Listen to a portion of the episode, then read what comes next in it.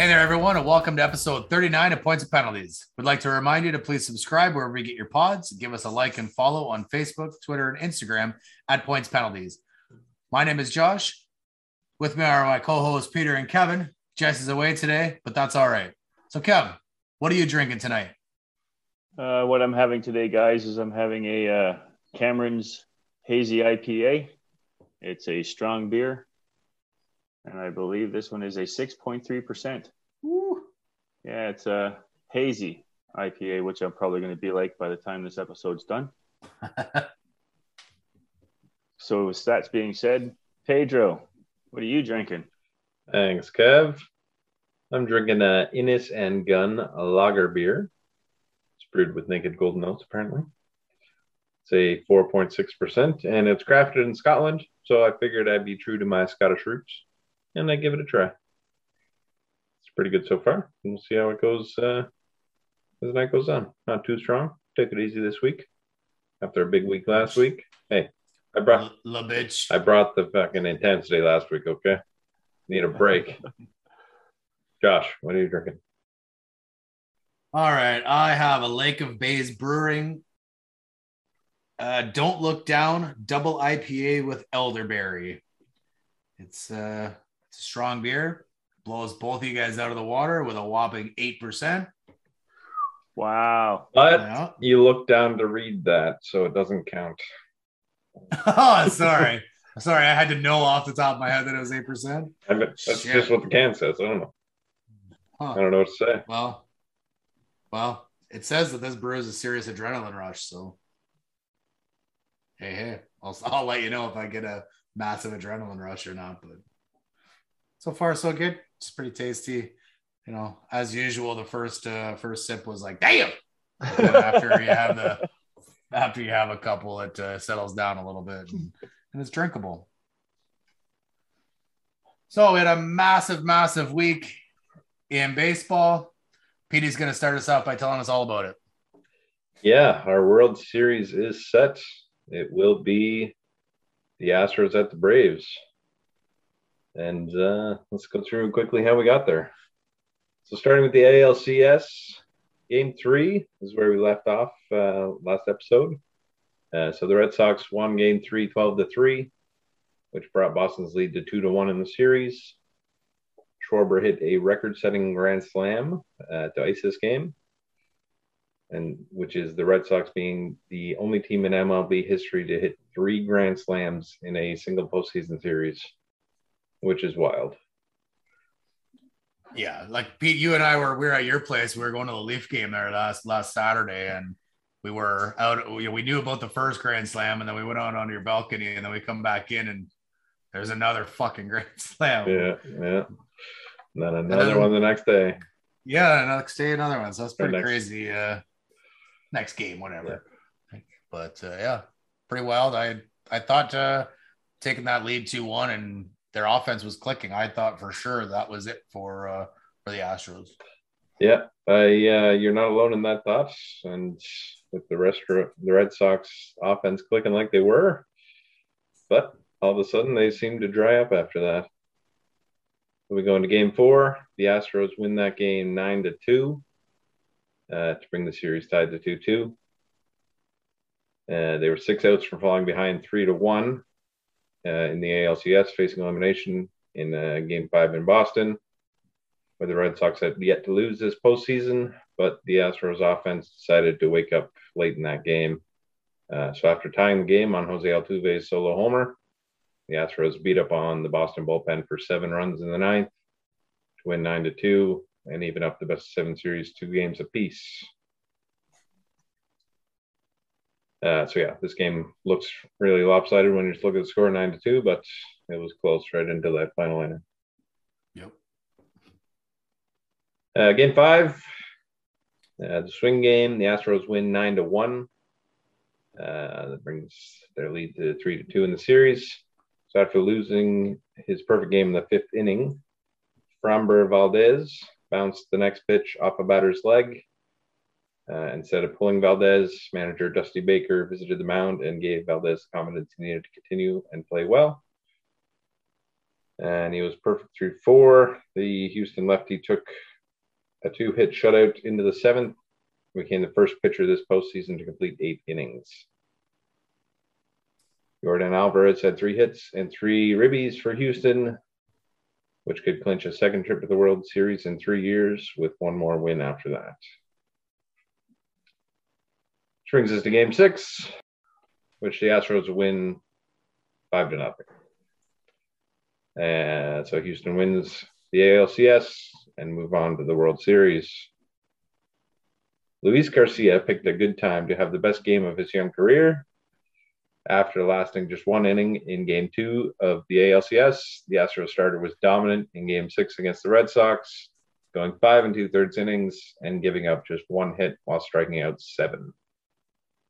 Houston went on to down Boston 5-0, like I mentioned, to advance to the World Series. Garcia wasn't the only one who came up clutch for the Astros. DH Jordan Alvarez went 4 for 4 with 2 doubles, a single, a triple, and an RBI to continue his torrid ALCS. He also had a run scored on heads-up base running. Alvarez was named the ALCS MVP for his efforts, which including going 12 for 23 in the series and 9 for his last 12 at the dish. So Alvarez has the highest single postseason batting average in ALCS history at 522. Passes Kevin Youkilis at 500 even in 2007. Alcides Escobar at 478 in 2015. And Jose Altuve in last year in 2020 with a 462. Yeah, he was Alvarez was pretty fucking good in the last half of that ALCS, and definitely well deserving to get that MVP trophy for sure. We'll see if he can keep it up in the World Series. They're gonna need him. Yeah. So over to who they'll be playing, the NLCS. So Game 2, the Braves win 5-4, which gives Atlanta the 2-0 lead in the series. Eddie Rosario delivered Atlanta's second straight walk-off hit in the 9th inning, giving the Braves a 5-4 victory over the Dodgers and a commanding 2-0 lead. Rosario's 4th hit of the game was a 2-out single off shortstop Corey Seager's glove after the Braves twice rallied from 2-run deficits. In Game 3, the Dodgers finally strike. They win 6-5. Bringing Atlanta's lead to 2-1. Cody Bellinger hit a tying 3-run homer, and Mookie Betts then lined an RBI double in the Dodgers' 8th inning rally, storming back to beat Atlanta 6-5. Game 4, the Braves win 9-2. Atlanta leads the series 3-1.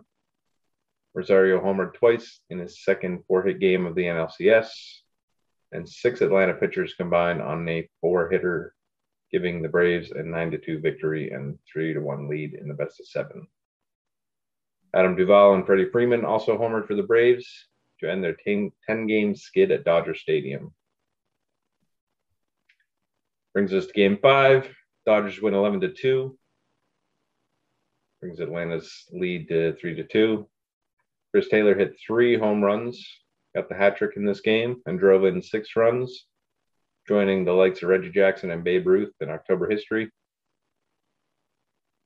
A.J. Pollock had 2 home runs and 4 RBIs for the Dodgers, who've won 7 straight elimination games dating back to last season at this point. Seems like there's always a Chris Taylor game when the Dodgers are in a playoff series. There's always one game that he kind of just takes over and wins all by his lonesome here, and this was it. And I mean, some momentum went back the Dodgers' way, but evidently the Braves were able to hold on. So,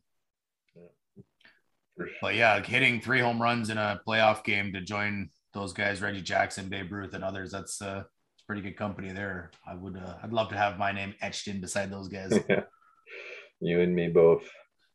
And I don't think it's going to happen for us, though, buddy. No, it might be a little past my prime.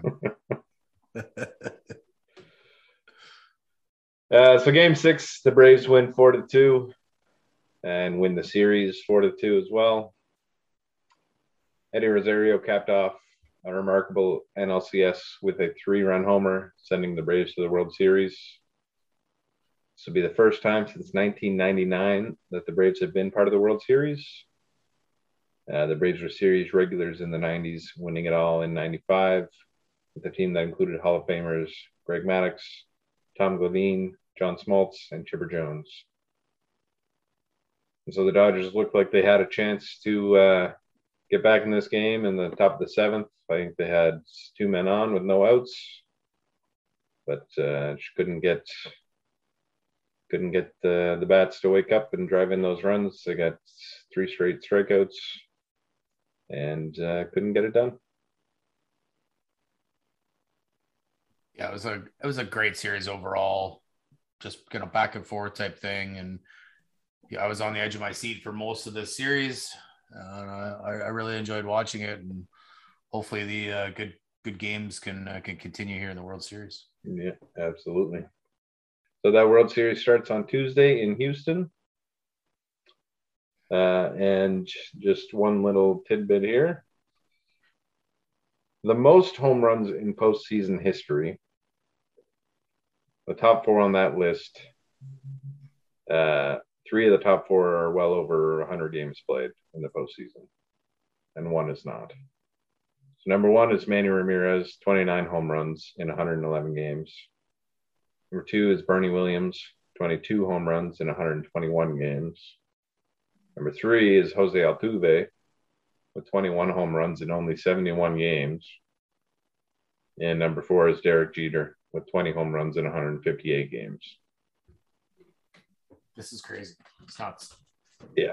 So Jose Altuve is an absolute monster in the postseason. And if he continues to play this way and continues to go deep in postseason, it's a good chance he'll be number one on that list as long as he doesn't age out of his prime too quick. I mean, he could do it. I mean, it's probably not going to happen this year, but he could easily do this by next year, assuming they make the playoffs next year. Like, you know, maybe he hits one or two more this year, maybe even more, but I'll say he hits two. That puts him right away, puts him into second place with only a maximum of 78 games. Right. So this is quite the feat here, and he already has the most home runs in postseason history by an infielder. Next being Jeter, with he's got one less, but twice as many games. Yeah. Now, obviously, Jeter wasn't a home run hitter, but still. When I saw this this stat, it kind of blew me away because I couldn't believe that he's got that many in so few games now. Course, you're gonna have the haters out there and say that, you know, it's because he was cheating. It's the asterisks, it's the cheating thing, you know. Oh shit, he was banging the trash can, so we know he's gonna hit a home run. This is gonna be a fastball, but no matter what, whether he knew that the pitch was coming or not, or what pitch was coming, he still had to hit the fucking thing out of the ballpark. So I'm pretty sure it's on record that of that whole team, Jose Altuve was the one guy that didn't want to know what pitch was coming. I'm pretty sure I've heard that he didn't want to get the scoop. But I think he was also wearing a buzzer at one point. Yeah, he had a buzzer in his jersey. That's what they said. I guess he hit a home run, or he scored like a winning run or whatever. And they tried to rip his jersey off. Yeah, they wanted to rip his jersey off, but he kept holding it on because apparently he had this buzzer on that would tell him when it was going to be a fastball. So then he ran back down into the clubhouse, ripped off his jersey and his fucking buzzer, and then came out and partied again, and everything would have been fine because nobody sees the buzzer. So I don't know how true that is. You know, you never actually see the buzzer. He's holding his shirt down. So yeah. I don't know, maybe he's got man tits that he's not proud of or something. And didn't want maybe he hasn't manscaped in a few months. And yeah, who knows? Who knows? So either way, this is quite the feat, and I would imagine he takes over the number one spot. I'm going to say next year. Hot take. If you want it, hot take. Yeah. I don't think he does it next year. I think he might do it, but not next year. You don't think? No, 7 more home runs in the postseason is still a lot. He's only got to get there too. He's only at 21. Yeah, but he's got 7 more games maximum this season. Yeah. So I'm saying 2. That puts him down to needing 5 more, right? Yeah, I don't think he'd go 2 this year. Okay, we'll see. Maybe. I think he'll get there. I just don't think it's next year. Fair enough. So, last bit to close out the MLB is an update on our bracket challenge. So, the stupid Dodgers were supposed to win and beat the Braves for Peter to have a chance at continuing and have a hope at first place. Didn't happen. So, now Kevin and Jesse are tied for first place with 4 points each. But Kevin has the possibility of 1 extra point, I believe, if the Braves win. Yeah. Yeah. So the Braves need to win the World Series. Kevin will get that extra point and win first place solo. If they lose, then Kevin and Jesse will be tied for first place.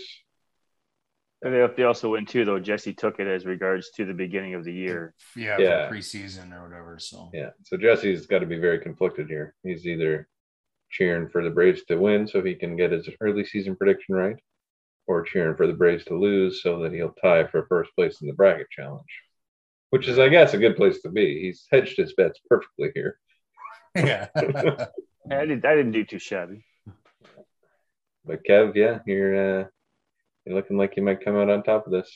Although, if I had to pick a World Series winner, I'm going Astros.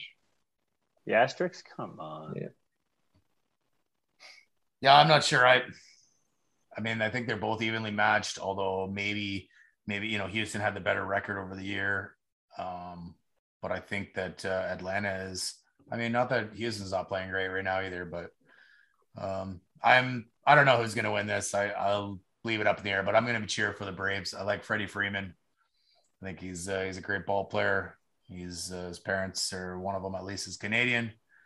You've got the Canadian connection with Anthopoulos, who is like their president or general, maybe not general manager, but someone with baseball operations or whatever. So there's some Canadian connection there. So that's my reasoning for cheering for the Braves. So that's what I'm going with.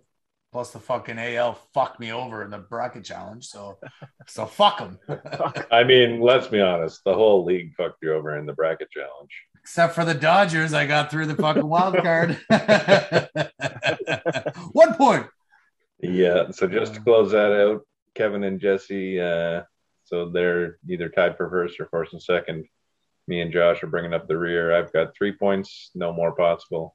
And Josh got his lowly 1 point off the wild card game in the NL. And that's our brackets. So, Josh, our fates are set. It's just how much Kevin and Jesse are going to get. Yep.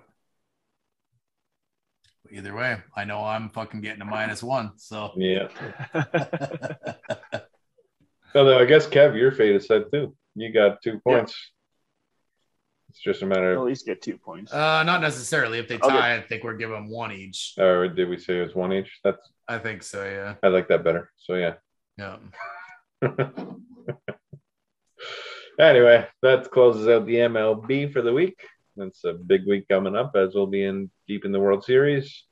Why don't we go through what's going on in the NFL, Josh? All right, so I'm going to run through this because Jesse is away. So... Sunday Night Football from the previous week. T.J. Watt forces a fumble in overtime, and the Steelers edge the Seahawks 23-20.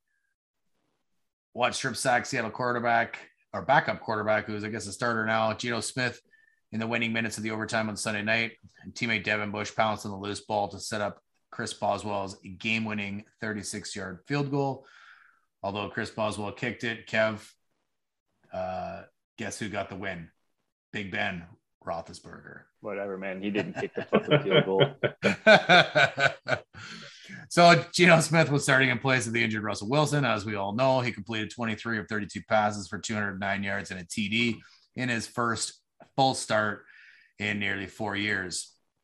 Alex Collins, backup running back, ran for 101 yards, filling in for injured starter Chris Carson. And it just happened to be the first 100-yard rushing game by a Seahawk since December 15th of 2018, which is crazy to think about because they're typically a, or you think that they're a running team, but evidently they're not because they don't get 100-yard games very often. Now, it was a weird call here by the refs. Seattle trailed by 3 with time winding down in regulation. When driving down, Smith connected with DK Metcalf near the Seahawks sideline. Rather than step out of bounds with his team out of timeouts, Metcalf opted to turn off field. The ball was stripped out of his hands by Pittsburgh's James Pierre. And Seattle wide receiver Freddie Swan fell on it at the Steelers' 25. Geno Smith scrambled to get the Seahawks up to the line of scrimmage and appeared to spike the ball with a second left. However, officials halted the game to review whether Metcalf caught the pass in bounds. The call stood on review, and the game clock was reset to 3 seconds, giving Geno Smith enough time to spike it so Jason Myers could come up and pull the Seahawks even at the gun with a 43-yard field goal. Steelers head coach Mike Tomlin, who is on the NFL's competition committee, called the review an embarrassment. He said, I hated it. I cannot believe the game was stopped to confirm catch, no catch in that moment. And I can kind of understand that because it looked like a catch on the field. It didn't look like there was any issues. So then when he's brought down or the ball is jarred loose, the clock should have ran. And there wouldn't have been time to spike the ball. And then therefore the Steelers would have won. So, or they would have won earlier, I should say. So tough call there, but it ended up working out in the long run for the Steelers, and they ended up pulling out the win, but just kind of a little different there. And like I said, it's an odd spot for that call to stop play there, but game winding down, it's almost done here. But when you look at it from the NFL standpoint, they got to make sure the call's right. And they don't, had it been wrong, they would have blown up the other way. And, there would have been even more people pissed off. So. Yeah. I'm kind of with Tomlin though. Like wrong calls happen, but at that point in the game, the time matters so much. You can't just stop the clock to just make absolutely sure that you made the right call. Like sometimes you just got to go with the call on the field and let the boys play when the clock matters that much. That's fair, but that kind of defeats the purpose of having the reviews from above within the last 2 minutes then, right? Might as well just say there are no reviews in the last 2 minutes in that case. So either way, it's understandable on both sides of the fence. It's just kind of a matter of which side you sit on. I do agree, with Tomlin, with you, Peter, there that, saying it's a tough call, it's a tough spot for them to make that call. And when you actually look at the replay, there was really no need for them to stop it. So that's where somebody's got to say, somebody in New York or wherever the head office is, say, look, we don't need to stop this one. Keep it rolling. And the game essentially would have been done. Yeah. He wouldn't have been able to spike it. No, it sounds like the football gods were with them anyway, and they carried on to win that game. But yeah, I ended up pulling it out. If they hadn't, it would have been a bigger thing, I'm sure. Absolutely. Moving on to the Monday Nighter from last week. Massive game. Pete's Tennessee Titans versus the Homer Buffalo Bills. Tennessee Titans stop Josh Allen on 4th down and hang on to beat the Bills 34-31. Yeah. Derrick Henry scored his 3rd touchdown with just over 3 minutes left, and the Titans stopped Allen on that 4th down QB sneak in the final seconds to beat Buffalo, stopping the Bills' 4-game winning streak. The AFC's leading Bills drove to the Titans 3 on their final possession, and could have sent the game into overtime with a field goal, but instead went for the win and didn't execute. I thought this was a stupid move, but his cleat slipped, man. His plant foot slipped. Doesn't matter, man. If his plant foot didn't slip, I still think he kicked the ball, man. Kick the ball, go to overtime. Although you didn't stop the Tennessee all day, so maybe that's what they were concerned about. If Tennessee got the ball first, then maybe they just go down and score, but I don't know. Yeah, I mean, they took the big risk, and in this case they lost. If they had got that first down and then scored right afterwards, it would have looked like a him genius for that call. Genius for sure. But yeah, so like Kev, as you said, on that fourth down, rugged quarterback Josh Allen moved from the shotgun to take the snap under center. Tennessee's defensive line surged forward to meet Allen, whose legs slid out from underneath him before a tackle from Jeffrey Simmons from the Tennessee Titans. Yeah. Allen had who had converted an NFL best 24 QB sneaks for first down since 2018, said he didn't have great footing, and you could obviously see that in the replay when he slipped. Allen ended up going 35 for 47, 353 yards, 3 touchdowns, and 1 INT. Derrick Henry had 143 yards on 20 carries and 3 TDs. Derrick Henry came in the game as the NFL's rushing leader, even with most teams in the league have playing 6 games. And he had finished with 143 yards, topping the 100-yard mark for the 5th consecutive game. And it's the longest streak in the NFL since DeMarco Murray had 8 straight in 2014 for Dallas. Henry has been a monster. Yeah. When Henry broke through that gap, man, they I guess they clocked him at 21.8. It was insane. He's an amazing running back, man. I don't know. Like, he's the best running back in my eyes. No question about it. There's nobody even fucking close to him right now. Like, you don't want to hit him high, man. He'll just stiff arm you and make you look stupid. Or if he doesn't stiff arm you, he'll fucking truck stick you and run your ass over. Like, yeah. It's a beast. So I really had fun with this game. I wanted the Bills to win, this homer team, that type of thing. But my 2 biggest players on my fantasy team, Derrick Henry, Josh Allen. So every single possession, I was screaming and yelling. I give it to Henry, throw the ball, throw a touchdown, run it, Allen, get a touchdown, whatever. I was loving this game just because there was so much. I had already won my game too. It didn't these scores, like I had stomped my game, so it did make a difference. These 2 scores didn't mean anything, and I'm still hooting and hollering and yelling. Then I don't know. If you don't play fantasy football, you should, because this is what it'll do to you. You stop cheering for teams and you start cheering for players. It's pretty fun. I tried, and that's what I didn't like about it. Yeah, see, I love it, man. I think it's so much fun to just cheer for because I don't like. I hate fucking, I hate Dallas, but I love Zeke because he's on my fantasy team. Like, I hate lots of teams, and I like I have Aaron Rodgers. I fucking hate Aaron Rodgers, but I have him on 2 fantasy teams, so I cheer for him. Did you see their helmets this time? They look fucking horror awful. This week they were like wearing their 1950s retros or something like that. Yeah, man, so it was just yellow. Just when you should have put like actually circles on it to make it look like a cheese. Like, I mean, damn. I mean, their helmets are yellow all the time, right? They just have a G on them. That's right. Yeah, but this one was just I don't know. I just, like I said, I was looking for those way better unis than the fucking. Than the blue and brown fucking helmets that they have. Those jerseys are fucking nasty. Right. They should be wearing those. So I'm okay with the 50s helmets just being straight up yellow. All right, getting into week 7 here. Thursday Night Football, Case Keenum and third string running back Dearness Johnson led the Browns past the Broncos. Case Keenum was playing for injured Baker Mayfield and made his first start in 2 years. Dearness Johnson ran for 146 yards, and Cleveland overcame a short week and a long list of injuries to beat the Bronx 17-14 on the Thursday night.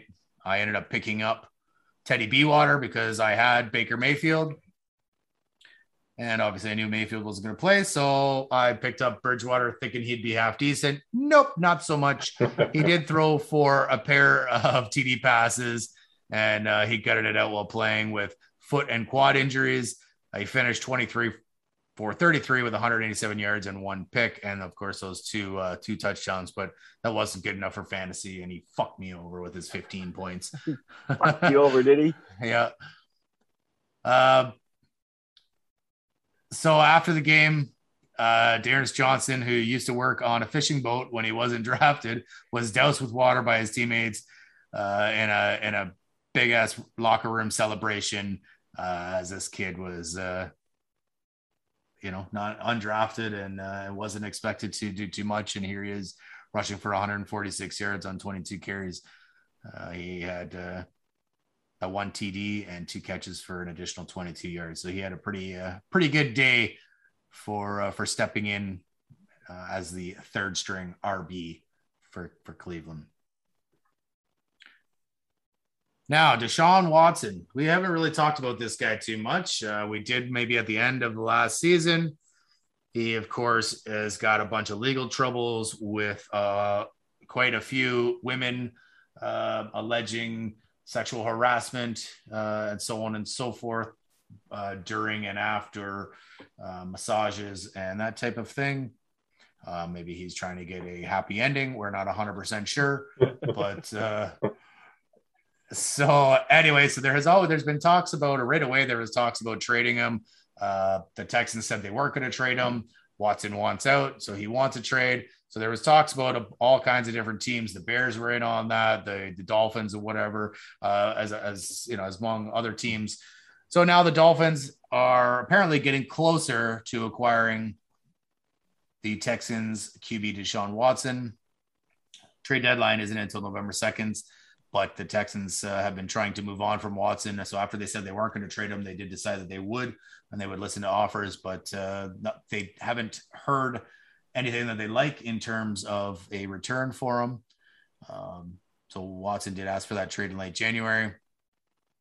As I said, he's accused of sexual assault, more than 20 civil lawsuits, and the Texans have decided, yeah, maybe it's time to move on from this guy. Whether these allegations are true or not, he doesn't want to play in Texas anyway, so probably time to move on. Originally, they were reportedly asking for at least 3 first-round picks, and everybody thought that was too much, that could be facing a suspension or maybe even banishment from the league. I don't know if that would have happened, but if you're going to get rid of 3 first-round picks and your guy's suspended for half the season, that's pretty tough to give up. So now nothing has really been done about it. There hasn't been an actual court case yet. And the NFL has not started its investigation into Watson's conduct. They haven't reached out to him on the matter because of the criminal investigation going on with Watson. So they can't do their investigation until the criminal investigation is over. Which could take a while. And it doesn't seem likely that the NFL will suspend Watson until after both the NFL and the criminal investigation are done, which makes sense. They're not going to suspend a guy when they really don't know what actually happened and what the truth is and so on and so forth. So if he does get traded, he will be eligible to play for the Dolphins right away. Now, lots of people on the Dolphins are going to, or fans of the Dolphins are going to say, we don't need this guy. We've got Tua. I don't know if they should be saying that. I think I would probably take Deshaun over Tua. Don't get me wrong. I'm an Alabama guy. I like Tua, but he's not the best Alabama quarterback to come out in the last 5 years. Let's put it that way. He's probably not even top 5 in the last 5. But would you rather have Deshaun or Tua and 3 first-round picks? Or do we think the prices come down? The prices probably come down a bit. They're probably looking for like 2 first-rounders and then a player. Or do you think Tua might go the other way? Tua could go the other way, which would make sense because why would you have 2 young QBs on the same team, both high-end picks? That type of thing. It'll be interesting to see what happens here. I definitely would have taken Watson in the Bears, but it is tough when you don't know what's going to happen with this guy. If he gets suspended for 10 games and you make that trade, your season's shot. You're done. Yeah. Now in Miami's case, their season's already shot. Like they're not. They're not going to make the playoffs. There's just no chance. There's too many good teams in the AFC. And you mean like the best team in the AFC, the Titans? Yeah, something like that. I'd still say the Bills, but head to head would say otherwise. Just saying. This is true. Well, we shall see how this works out. Who knows, man? Who knows? It's a tough one. I don't know. I guess if you're Texas and you're thinking you know, maybe I get Tua and 2 or 3 first rounders, probably 2 first rounders and Tua. With a team like Texas, who's already probably not making the playoffs, they're already looking to rebuild and stuff like that. Those 2 first round picks are looking pretty tasty, I would think. And then likewise for the Dolphins to get better at quarterback is great, and if he doesn't play this year, he doesn't play this year. It's not the end of the world because they're already down in the standings and it's pretty much already a lost cause. So yeah, you're right. There are so many open-ended questions with this thing. Like if they know that it's just this season, then they probably do it. Mm-hmm. But with the question mark there, it's hard to spend that many assets and get a guy who, by all accounts, at least the last time he played, was a great quarterback. Yeah, and I mean, who knows? He could be able to play all this year, and then the civil suits might not come down until the end of the season, and then subsequently the NFL investigation at the end of the season. So now he could be suspended for 8 games next year, and that's huge. Yeah, which is when you want. Yeah. Exactly. So like you said, the question marks are leaving this wide open for debate, and the question marks are legit question marks for these teams. All right, and week 7 locks of the week, last part here on the NFL. So we have Jesse took Vegas over Philly. They did indeed win. Vegas won 33-22 over the Philadelphia Eagles. Ooh. That gives Jesse a W this week, Ooh. Which none of us like. No. Cav took his Falcons over those lowly Dolphins. You is showing us his hat. He doesn't have the jerseys on today. That's why they won. That's right. If he had donned that jersey, they would have fucking put up the L for sure. Yep. Anyway, so the Falcons ended up winning by what, 2 points? Was it 30-28 or 30-27 today? So Kev gets his big W, which brings his season tally up to 3-4. Yeah. Getting back in the hunt. Because I didn't take on anybody else. Like I think you fuckers should do. But just calm down. You're the only goof that's fucking willing to take an L. And I took the Carolina Panthers, who shit the fucking bed, over the New York Football Giants. Real bad. You should have just taken. You should have just went head to head with Kev. Yeah, you would have been just as bad off. At least it would have been close. Yeah. So this game could have featured the two of the best running backs in the game, but both are pretty much injury prone in the likes of Christian McCaffrey and Saquon Barkley. Neither of them played. And you had the shitty Carolina offense, which is steered by Sam Darnold, who was hot as fuck at the beginning of the year, and now he's hot garbage. He did absolutely fucking nothing. In this game, Danny Dimes made a spectacular one-handed catch on a trick play that could go down as the fucking catch of the year. Make sure you guys YouTube this this Danny Dimes catch. But nonetheless, Carolina lost. My lock of the week lost. I was in the lead for 2 weeks. Not anymore. I lost. My record is 4-3, and I am now in second place behind Jesse at 5-2. And Peter, your game is still to be determined. You have tomorrow's game. Tonight's game. Yeah. Sorry, tonight's game. The Niners. You chose the Niners over the Colts, and this is a revenge game for DeVeris Buckner as he was traded to the Colts for a first-round pick from the Niners. So it is currently 0-0. Just to clarify, I'm pretty sure you're technically in third place right now. Just technically, I guess, but. When you lose and Indy wins tonight, we'll be tied for second. But when I win, I'll still be in fucking second. No, man, you'll be in third. Me and Jesse will be tied for first. Oh, yeah, I'll be in second. I'll be in third, yeah. Fuck you. Anyway, that's going to do it for our locks of the week. Hopefully next week I can choose better. Kev, you can choose worse. Jesse can choose worse, and Pete, you're going to lose anyway. So well, now that I'm not taking on you guys anymore, watch out. Yeah. So you just wanted to start low, right? So you got this big comeback. You're like, I'm going to lose a bunch of games at the beginning, and then I'm going to win the last 12. Kev's all about the story. Got to have that storyline. Started slow, then went on a huge winning streak. Came back to win the thing. Just calm down. Season isn't over. So what do we have? We're 7 games. So we are, a third of the way, essentially. More than a third. Yeah, way, not quite half. More than a third, yeah. So, anyway, that's going to do it for the NFL. In just a second, we're going to get to our MVP.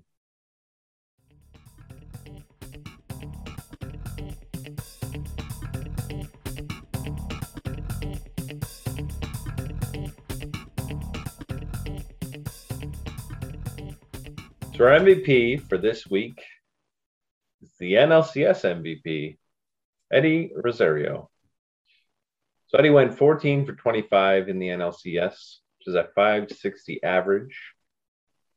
In that span, he had 3 home runs, 9 RBIs, and put up a 1.647 OPS in the championship series. Rosario set an Atlanta record and became only the 5th player in MLB history to get 14 hits in a postseason series, which made him the easy choice as NLCS MVP. As we previously mentioned, he had the 3-run home run that took the lead in Game 6 and led to the Braves making the World Series. He also had a 2-home run and a triple in a postseason game, which only one other person, Steve Garvey, in the 1978 NLCS Game 1 against the Phillies, can claim to do. Rosario did this in the NLCS Game 4, and in that game he was 4 for 5 with 4 RBIs. He also has the second most 4-hit games in a single postseason. Pujols is number 1 with 3 in 2011. Eddie Rosario and Kike Hernandez are tied with 2 in 2021, and also with 2 are George Brett and Robin Yount. Both had 2 in 85 and 82, respectively. Yeah, quite good company for the 4-hit games there. Brett, Yount, and Pujols. Kike Hernandez is he's pretty good, but he's not on the level of those other 3 guys. And just what Eddie's done this NLCS, timely hitting. Like, I mean, he hit all series, but when they needed it, he came through, and he hit some big fucking home runs. Yeah, and now they're on their way to the World Series. Yeah. Boom. So, Eddie Rosario, our MVP for the week. So, cheers, boys. Cheers, Eddie. Why don't we roll on into what's going on in the NBA? Yeah, so the NBA released their all-time top 75 players in history. All the big names were on there, of course, but there were a handful of notable players that were left off the list, including Walt Bellamy, Mr. Air Canada Vince Carter, Grant Hill, Superman Dwight Howard, T-Mac Tracy McGrady, Anthony Hardaway, aka Penny Hardaway, Dikembe Mutombo. No. And Warriors splash brother Klay Thompson. And so I don't know if you guys have looked into this at all, but I'm curious on who you guys think the biggest snub of the top 75 players were. Yeah, for me, Carter and Mutombo jump out at me at first. I don't really know Mutombo's, I don't really know how good he was. I didn't watch him play very much, if at all. I just know him for the no. And Air Canada is Air Canada. But to me, the guy that's clearly a snub off this list, 3-time Defensive Player of the Year, Dwight Howard. In his prime, he was the absolute best two-way center in the game. And I don't know how he didn't make this list. Yeah, I agree with you there, Pete. I looked over this, and it's kind of the same thing. Where VC, even Grant Hill jumped out at me, Dwight, and then Dikembe. But when it comes down to when you start looking at stats and whatnot and the accolades, it's got to be Dwight Howard. So just some quick career highlights here and awards. So he was an NBA champion in 2020, 8-time All-Star, 5-time All-NBA first team.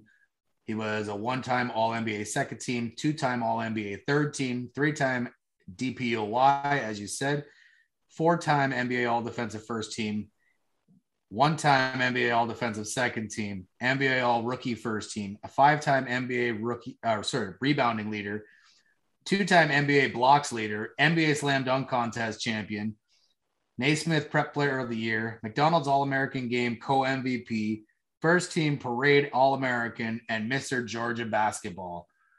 The last couple there weren't necessarily in the NBA, but still a hell of a resume. I got to agree with you, Pete. How the hell does this guy not make it? Now, there's some older guys on the list that I didn't get to see watch, so it's hard for me to take them off the list to put this guy on. You know, I don't know who you take off. That's kind of hard that way when you don't know some of these older players from the 70s, 80s, or earlier, because we're pretty much primarily, we know the 90s and up. Kev, you probably know fucking the 20s and the 30s, but, you know, that's besides the point. So I agree with you, Pete. I think Howard. And for me, my next is, I don't know. I'm going to say Mutombo, just because of the defensive prowess. You know, VC didn't, like, he was great, but. Yeah, it hops. Yeah, but what kind of accolades does VC have? That's what I'm taking. I'm taking VC. I took VC just because of his hops. I mean, the guy's energetic. The guy has definitely some dunks that blows your mind. One dunk off. The one dunk that comes to my mind every time is that Olympic one, where he just soared over that 7'2" dude. I mean, I saw him strip the ball, in the middle of the court, and then just dunked over this 7'2" dude. And all you saw was Garnett at the bottom of the rim watching him just do this with his mouth, jaw wide open. That's why I like Vince. I mean, he should be there. Vince never won a championship. So, you know, I mean, does winning a championship put you into that top 75 no matter what? Probably not. I mean, there's going to be guys that have won that, you know, PJ Tucker's not on the list, and he's got a bunch of rings. So Vince Carter is also 19th all time in points. He's got 25,728 points, which is 19th all time. So I don't know how the 19th all time scoring leader in the NBA is not part of the top 75 players in the NBA. That's tough. Yeah. Mm-hmm. For sure. Like, he was a rookie of the year. Pretty sure he was an MVP. Dunk champ. It's tough, you know, like. Well, he didn't do what Howard did. I mean, Howard dunked on 11-foot net. That's when he won his dunk competition. There was a difference in height? He raised it. He told him to raise it. Oh, I see. Yeah, like VC is 6th all time in 3-point field goals. You know, he's 72nd all time in assists, which doesn't sound that good, but, and only 2 players have played more games than VC all time. He would be on there for me. It's tough, and it's tough that he doesn't get that, but. It was hard for me, too. I was looking at Hill. Don't get me wrong, but Grant Hill is also injury-prone. And Vince Carter's cousin. But I had to go with Vince. Yeah. And like you say, Josh, some of the older players we never watched.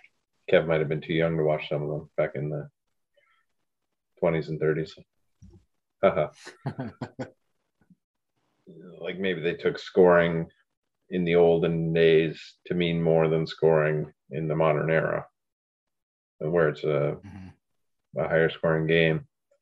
And maybe that's part of the reason that someone like Vince Carter's not on there, but I would have had him on there, and Howard, and Mutombo. But like you say, I don't know who I'm taking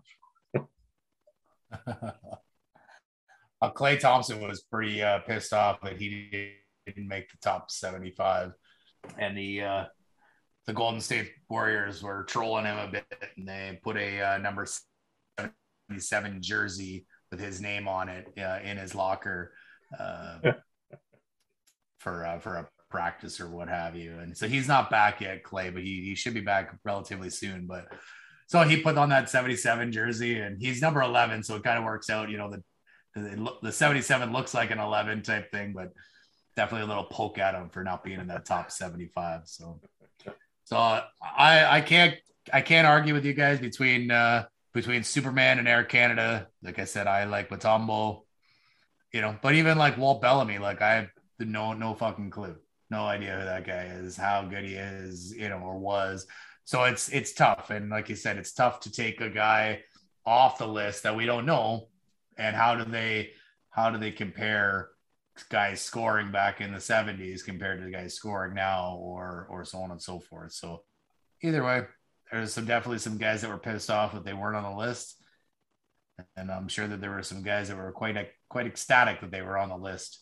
But so they're doing this because it's the 75-year anniversary, and there will be a few special games throughout the year commemorating the 75th anniversary and whatnot. And there'll be a handful more things that the NBA does here, and just one more thing to try and get the fans involved and get more excited about the NBA. And for the record, I bet Jesse would say Vince Carter missing on the list. If I didn't take Carter, I would have went Tracy McGrady. Yeah, I don't know about T-Mac. He was good, but he wasn't as good as Vince, in my opinion. But lots of people will disagree with me, and that's okay. I mean, and that's okay. So regular season has just started, and just a week into it, we have some new milestones and records being broken. Chris Paul, the old CP3, becomes the first player in NBA history to reach 20,000 points and 10,000 assists. And that's fucking crazy. That's a lot of points and a lot of assists. And to be the only guy ever to do it is quite spectacular. And I like Chris Paul. I've always liked him. He's definitely a first ballot Hall of Famer, in my opinion. With or without a ring. Doesn't matter. Yeah, it doesn't matter. I mean, definitely with a ring. But I also think without. Just what he's done, quite impressive. And if you ever need a spark, look for him on the bench. He's fucking, when he's drinking his water, but it's not water. It says Chris's special stuff right on it. Just like Mike in Space Jam. So along with CP3, we had three guys move up on the all-time three-pointers made list. We had James Harden, LeBron James, and our boy Kyle Lowry all moving up. Harden moves up to number 4 all-time. He has 2,452 three-pointers made. Next up to catch is obviously the number 3 spot, and that is Reggie Miller with 2,560. So he's got 108 to go. That's going to take him a bit to get, I would think. I mean, do you think I didn't look into seeing how many three-pointers guys get in a season, but is 100, do you think that's doable? Oh, yeah, it's got to be. Probably, yeah. If he's at 82 games. If he's at 2,400 already. Yeah. So he hasn't played 24 seasons, right? So he's making at least 100 a season. More than that. Probably like 200 a season. What did Curry do up last year? Don't know. What did Curry throw up last year? Yeah, well, Curry's a fucking anomaly. So when it comes to three-pointers. So anyway, so he's at 4. Next up, Reggie Miller. He's got 108 to go to catch Reggie. And yeah, that will likely happen sooner rather than later. The next one who won't really catch the next guy for a little bit here. So LeBron James moves up to number 11 all time. He has 1,989 three-pointers. Next up is current player, the number 10, Damian Lillard, who plays for the Trailblazers. He has 2,053. So, you know, there's a 60 or 70 difference there, but with Damian Lillard continuing to play, they're going to move up pretty much at the same pace over the next couple of years here. Now, that doesn't mean that they won't pass the next couple guys that are retired to kind of together type thing, but it's going to be tough for LeBron to pass Lillard with him being up so many three-pointers already. And the last one, our boy Kyle Lowry, he moves up to 18th all-time. He has 1,828 three-pointers. Next up is Chauncey Billups, who sits at number 17, he has 1,830. So only two more, and Lowry has that. Of course, that will definitely happen this year unless something happens to Lowry, like a season-ending injury, which we obviously hope does not happen. Nope. It will be a little bit before he can move up to the number 16 spot, because I believe there's another 100 and change that he's got to get to there. That actually surprises me a little bit. Maybe it's just me, but I don't think as Lowry is really a three-point shooter. He can make them for sure, but I wouldn't have guessed. He's not his first choice. Yeah, I wouldn't have guessed he'd be top 20 all time, but I would be wrong. I mean, when you're the Raptor three-point leader, you got to be up there. You know what I mean? Like, not that the Raptors are, you know, the one of the best teams of all time or anything, but hey, they won one. You know, they did. They did. Just one. Hey, Randy, all you need is one. One's better than none. That's right. One is better than none. Elsewhere in the NBA, specifically in Philadelphia, the Ben Simmons saga continues yet again. Kind of feels like we're talking about Shohei over and over and over again. We keep talking about Ben Simmons over and over and over again. Only difference is Shohei, we're constantly talking about how good he is, and Simmons, we're constantly talking about how much of a fucking cancer he is. So 76ers president Daryl Morey said the Sixers are only willing to trade Ben Simmons if they can get a difference maker in return, and says the saga could go on for 4 years. Morey also says, "You're going to think I'm kidding. I'm not. This could be 4 years. Every day we are going to expect Simmons to be back here, or we trade him for a difference maker." Now, in their first home game, Joel Embiid grabbed the mic and gives a message to the Philadelphia crowd. He goes on, you know, about the season in general and blah, blah, blah. And then he says to the crowd, saying that he would like them to support Simmons as he's, quote, still our brother. And he pretty much puts the mic down, and that's it right after he says that. So he's, you know, I don't know if he was asked to say something like that or if he actually meant it, because in past reports, he has not been too fond of Ben Simmons and the shit that he's pulling here, not wanting to play. And, you know, it's one thing to ask for a trade, but you still got to be for your part of your team and play and play hard. So, and he obviously isn't doing that. Now, there was reports earlier this week that Simmons was trying so hard in practice that he had a cell phone in his pocket. Obviously, that's being sarcastic. I would challenge that. It wasn't his cell phone. It was actually his jersey. It was his practice jersey. Let me finish my fucking sentence. My bad. It turned out to be his practice jersey. Shit. I mean, I don't know. I mean, I was about to say that. I'll give you that. I'll let you on that one, Pete. You can give us, is it a challenge or not? No challenge. Safe. Kev, I appreciate you challenging, because we need one this week. We can't go 2 weeks without having a challenge, but I was about to say it. Anyway, so that report was refuted, and turns out it was just his jersey. But this guy needs to be wearing his fucking practice jersey. Like, you're part of the team, you know. Get this jersey on. So I think it's going to be tough for the Sixers to trade him. Do you think it's a mental health that's going on with him? That is why he's sitting there, you know, doing what he's doing. It's not that he wants to not play with them, but it's a pure mental. I mean, it certainly could be. You see it with guys like Carey Price in the NHL. He's not playing right now because we don't really know why, but he's in the assistance program. So certainly could be. Yeah, it definitely could be. Like, it's all started from the playoffs last season, with him not wanting to shoot, passing up easy buckets and stuff like that, which again could be a mental thing. He's not confident in himself to make those shots and whatnot. I guess maybe you're concerned. You don't want to say, you know, you're trying to be too strong, and you don't want to say that you maybe potentially have mental health issues. But like, why is this just coming out now? That's my question in regards to the mental health. Like, yeah, maybe he just didn't feel right talking about it or whatever.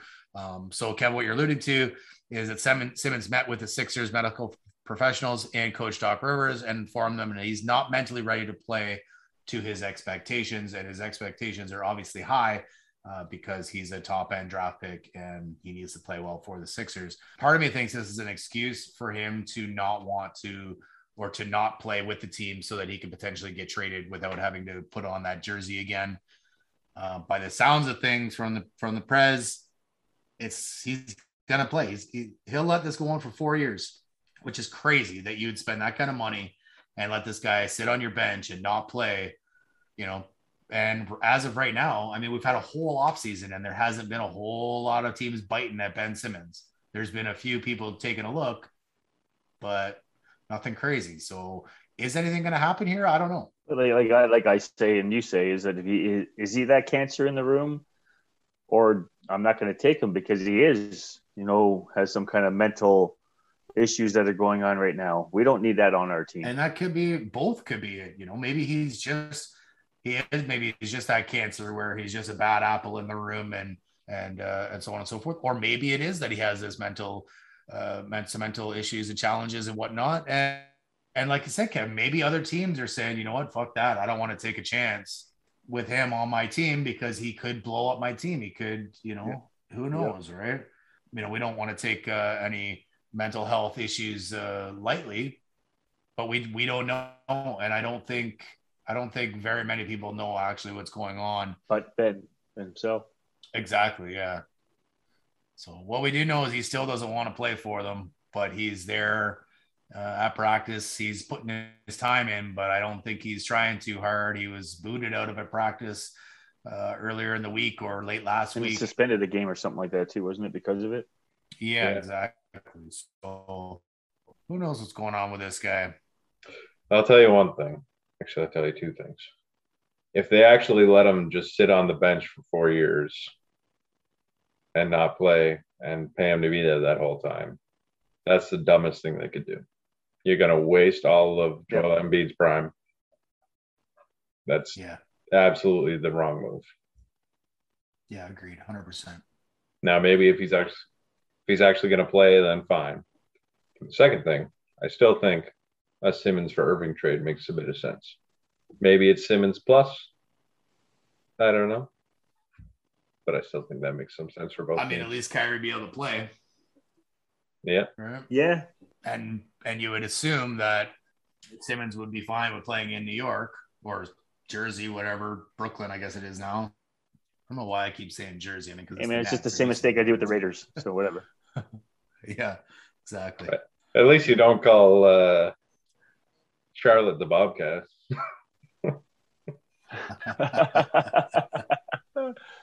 Yeah, so we will see how this shakes out. I don't know, man. I think it's going to be tough for them to trade Simmons at this point.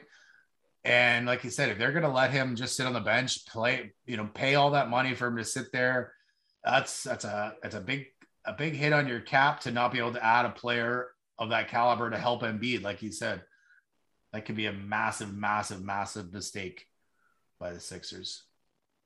But what, I mean, do you just fucking cut him? Hey man, I would. I mean, if that's the case right now, I mean, yeah, man, you sit on the bench, but you're gonna sit like farther away, yeah, and you might be in your civvies. Yeah, but you're still paying them. I'm saying to try and recoup that money and to bring a player in that's gonna play, you got to cut him. But then you're still gonna pay a bunch of that money out. I don't know. It's a tough goal. Yep. All right, let's get into our Raptor report. 3 games this week. Obviously, it was opening week. They lost the opener. It was the first game back in Toronto in about 2 years, and they lost to the Washington Wizards. OG Anunoby had a double-double with 11 points, 10 rebounds, and our boy Scotty Barnes had 12 points and 9 boards, which wasn't too bad for a debut. Even though we lost 2 games this week, we did get a win, and that win was against the Celtics, and that means that it's worth like 2 or 3 wins because it's the fucking Celtics. So we love to see them beat up on any Boston team.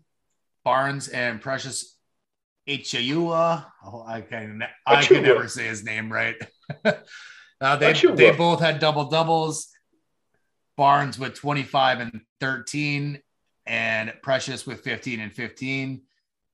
Now, Scotty Barnes becomes the youngest player in Raptor history with a 25 plus point game and 10 plus rebounds in that same game, passing both Chris Bosh, Mr. CB4, and Air Canada's, I believe it's second cousin removed, something like that, twice removed. It's crazy. But anyway, T-Mac so passes them as the youngest. Are you challenging me, Kev? You look like you want to challenge me, man.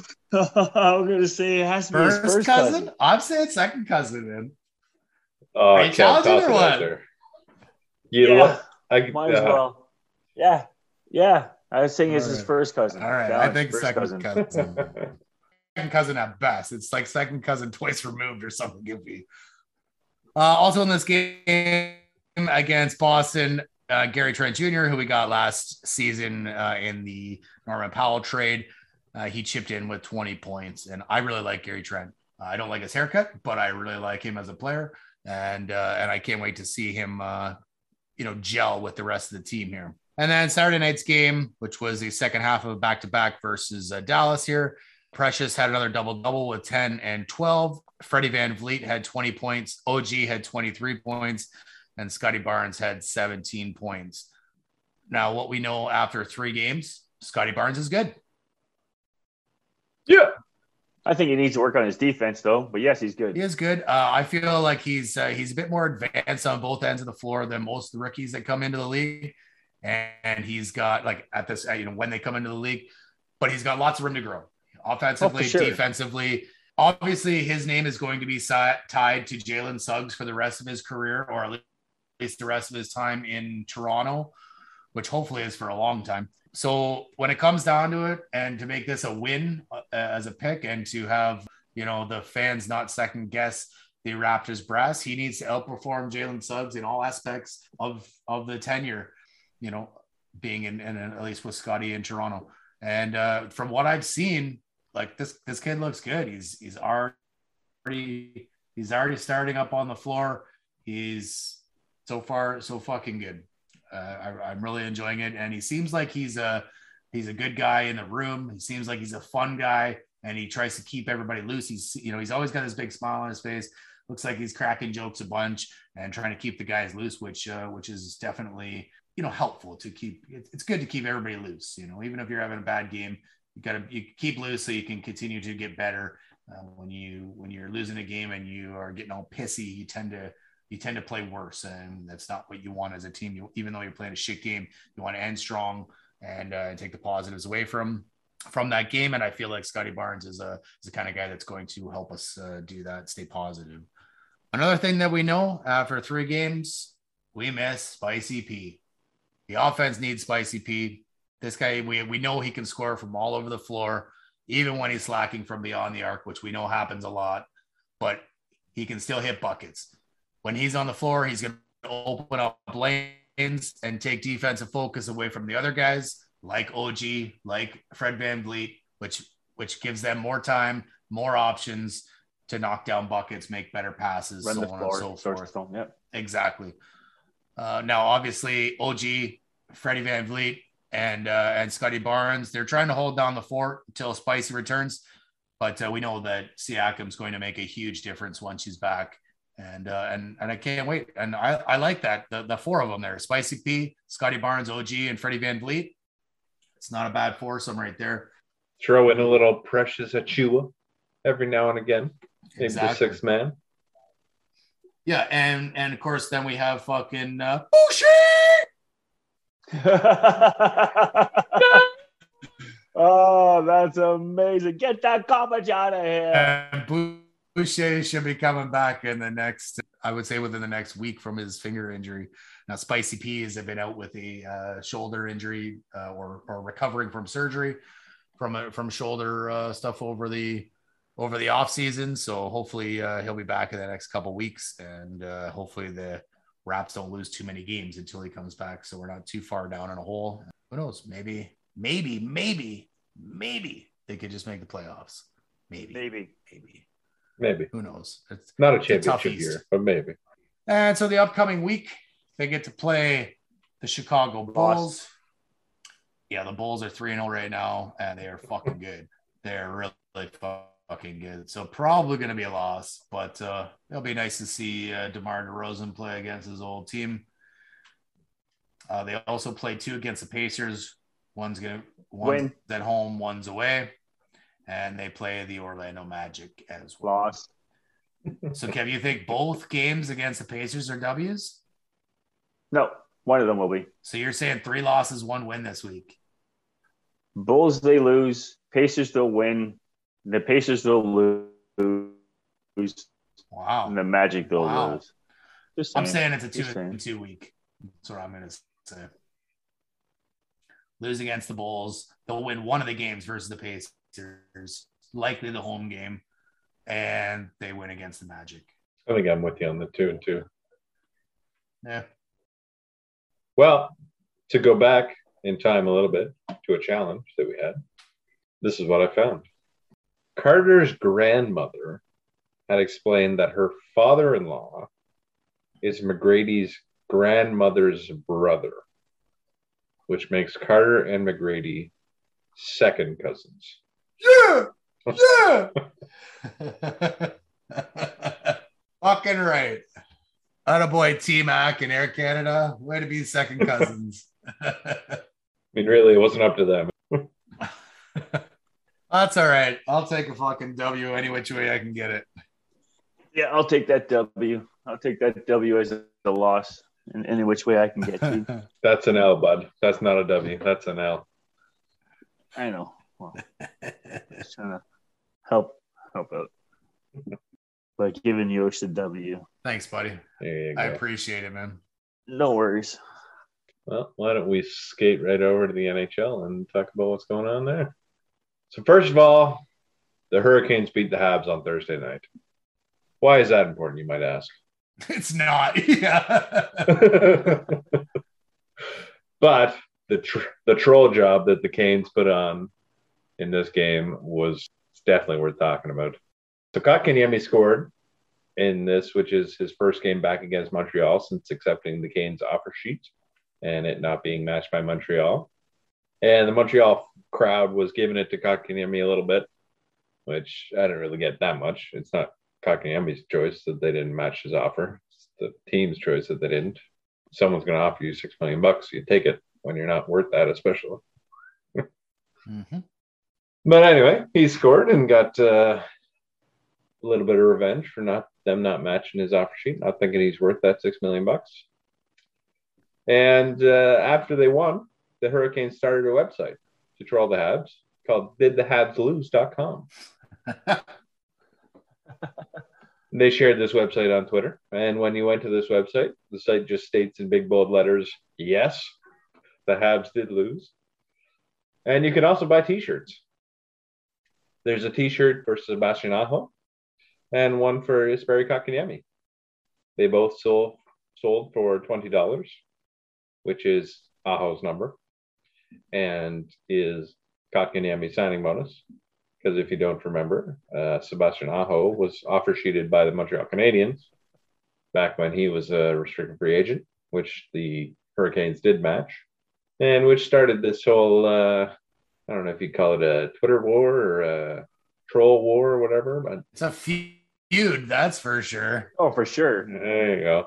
I'm all for it. This is great entertainment. Especially since the site was later hacked, presumably by a Montreal fan. And instead of selling T-shirts and saying that did the Habs lose, yes, it was changed to say that just that the Carolina Hurricanes suck. And the site is now down. I was just going to say, I asked some of my toilet seat lovers at work. Toilet seat lovers? About, the return. Well, the symbol looks like a toilet seat. I know it does. It's just... But like I asked him, I said, how did you guys feel about, Kotkaniemi coming back and scoring a goal and Aho also popping two? I said, that must be, amazing to you guys. And I got no response out of both of them. But, I mean, yeah, I just, it was fun to sit there and poke them. But, it's not as fun when they poke back every now and then. And they have lots of reasons to right now anyway. But we also have reasons to poke. So the Canadians avoided the worst start ever by a team coming off a Stanley Cup final by notching their first win on Saturday night. So they're the second worst start ever following a Stanley Cup final. Not the worst. So good for them. And Draisaitl and McDavid in Edmonton both reached 200 goals this week in their career. Draisaitl scored his 200th on Tuesday night against the Ducks in a high-scoring 6-5 comeback victory. And McDavid scored twice to reach 201 in a 5-1 victory over the Coyotes on Thursday night. That took McDavid 411 games to reach the 200 milestone and 481 for Draisaitl. And so with the start he's had to the season, McDavid is absolutely on fire. He's currently on pace for 213 points this year, which is, of course, dumb. And that's why we don't use pace numbers after 5 games into a season, because they give you the wrong answer. I guarantee you he will not get 213 points this year. You can write that down as a hot take if you want. It's more like a lukewarm take. That's pretty cold take, honestly. Maybe not cold because it's going to come true, but it's room temperature at best. That brings us to the Kraken. They finally make their home debut. They started off with a bang, too. They did. They started off with a bang. So they're finally at home to start the year. They started by retiring the number 32. So that was retired by the team in honor of becoming the 32nd NHL franchise, and to the 32,000 season ticket deposits they received in early 2018 that helped lead to the awarding of the franchise to Seattle. So I like that. They're retiring the number 32. No player will have a word for that franchise for good reasons. That's much like the Seattle Seahawks, and I'm not sure if it's completely retired, but the 12th man is the Seattle fans. So they always recognize the 12th man. They have the 12 flags up all the time, and they always recognize it pregame in Seattle. So this is just another thing that Seattle, you know, the Kraken is kind of taken out of the Seahawks book, but I like it. Like I said, I'm not sure if 12 is retired by the Seahawks, but you're saying that 32, nobody will ever wear 32 at the Kraken. Which is that's pretty cool. I like that. Yeah, that's it too. So the building they're playing in is the Climate Pledge Arena. It's the first net zero carbon certified arena in the world. The roof and glass were historic elements that could not be removed. So the existing building was demolished and dug down to accommodate NHL level seating. So the ice surface is actually very deep below ground. Cool. That is cool. And it's cool because you can walk up to the glass outside. Like you have to get into the compound of the building, but then the glass looks down onto the ice. So while they're doing the game, you can see people outside on the other side of the glass looking in at the game. It's pretty cool. The original building housed the Supersonics for 33 years, and they claim that the new build is NBA ready. If the NBA is ever ready to come back to Seattle, the building is there. Will they call them the Sonics, though? Oh, yeah, for sure they will. I don't know. You think they will? For sure. Supersonic. See if they actually got a team back. Are you singing a Fergie fucking song over there? Yeah, man. How many beers are you in, Kev? At least 7. 7? Only Woo! 7? That's why he's fucking singing and dancing Fergie. Well, I haven't even gotten to my shit yet, man. Damn. All right. There's going to be some challenges that come up in there. I can feel it. So this building uses filtered rainwater collected from the historic roof and claims to host the greenest ice in the NHL. So they filter the rainwater off the roof and use that to make the ice. Cool. I thought that was pretty cool. Especially in Seattle, there's lots of fucking rain, so it makes sense. Exactly. And that would go to pond hockey, black ice. That's pretty sick. Sure. I've never seen pond black ice before. I'm old. I mean, I've seen black ice on the fucking roads, but never you could play hockey on. Yeah, as long as it's smoothish. So Jack Eichel's camp is going to meet with the Buffalo Sabres to make their final case for disc replacement surgery. Eichel was hopeful that the Sabres would trade him to a team that would allow him to get disc replacement surgery. The Sabres prefer Eichel receive a fusion surgery as a disc replacement. Has never been performed on an NHL player. Under NHL collective bargaining agreement rules, the teams have the final say on how to treat injuries. I actually didn't know that. That's interesting. And over the past several weeks, Eichel has been visiting various doctors, collecting medical opinions that support his preference to receive a disc replacement surgery. And according to sources, Eichel's camp is presenting that information to Buffalo management this week and hoping that they will budge on their stance. I don't think they're going to. They're just definitely going to want it to be fused. But Eichel's young. Go for the better surgery, I think. Why don't you just, no matter what he wants, why don't you just fucking trade the guy? But you still got to figure out this guy's surgery, though. Whoever gets him. Yeah, whoever gets him, but... Why not? I heard that the Rangers are interested or would be open to the surgery that he wants. So, as a Buffalo brass, why don't you look to move this guy? You're going to rake in a fucking ton for him. Are you? Fuck yeah, you will, man. He's a great player. It's just that he's been hurt, right?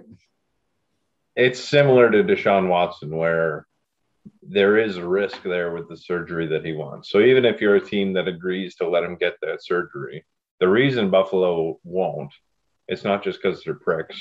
It's that they're worried that this surgery will have a detrimental impact on his career. So there's risk there. And it's, I think the Sabres want to trade him, but they're not budging on their high asking price, which I don't know if teams are willing to pay, because there is that risk there. I mean, there's risk regardless, though, right? The fusion might not work also.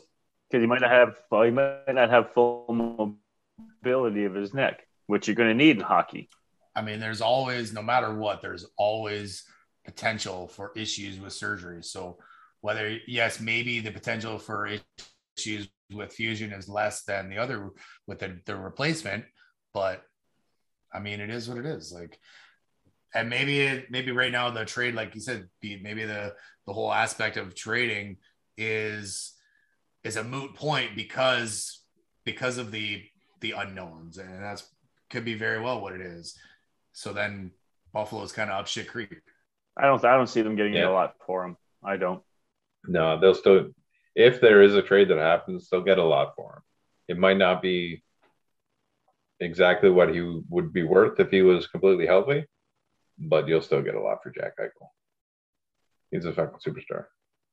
And I really don't think that the Sabres are going to change their mind on the surgery at this point. It would just be terrible. No. For one, it'd be terrible PR for them if they did that. Yep.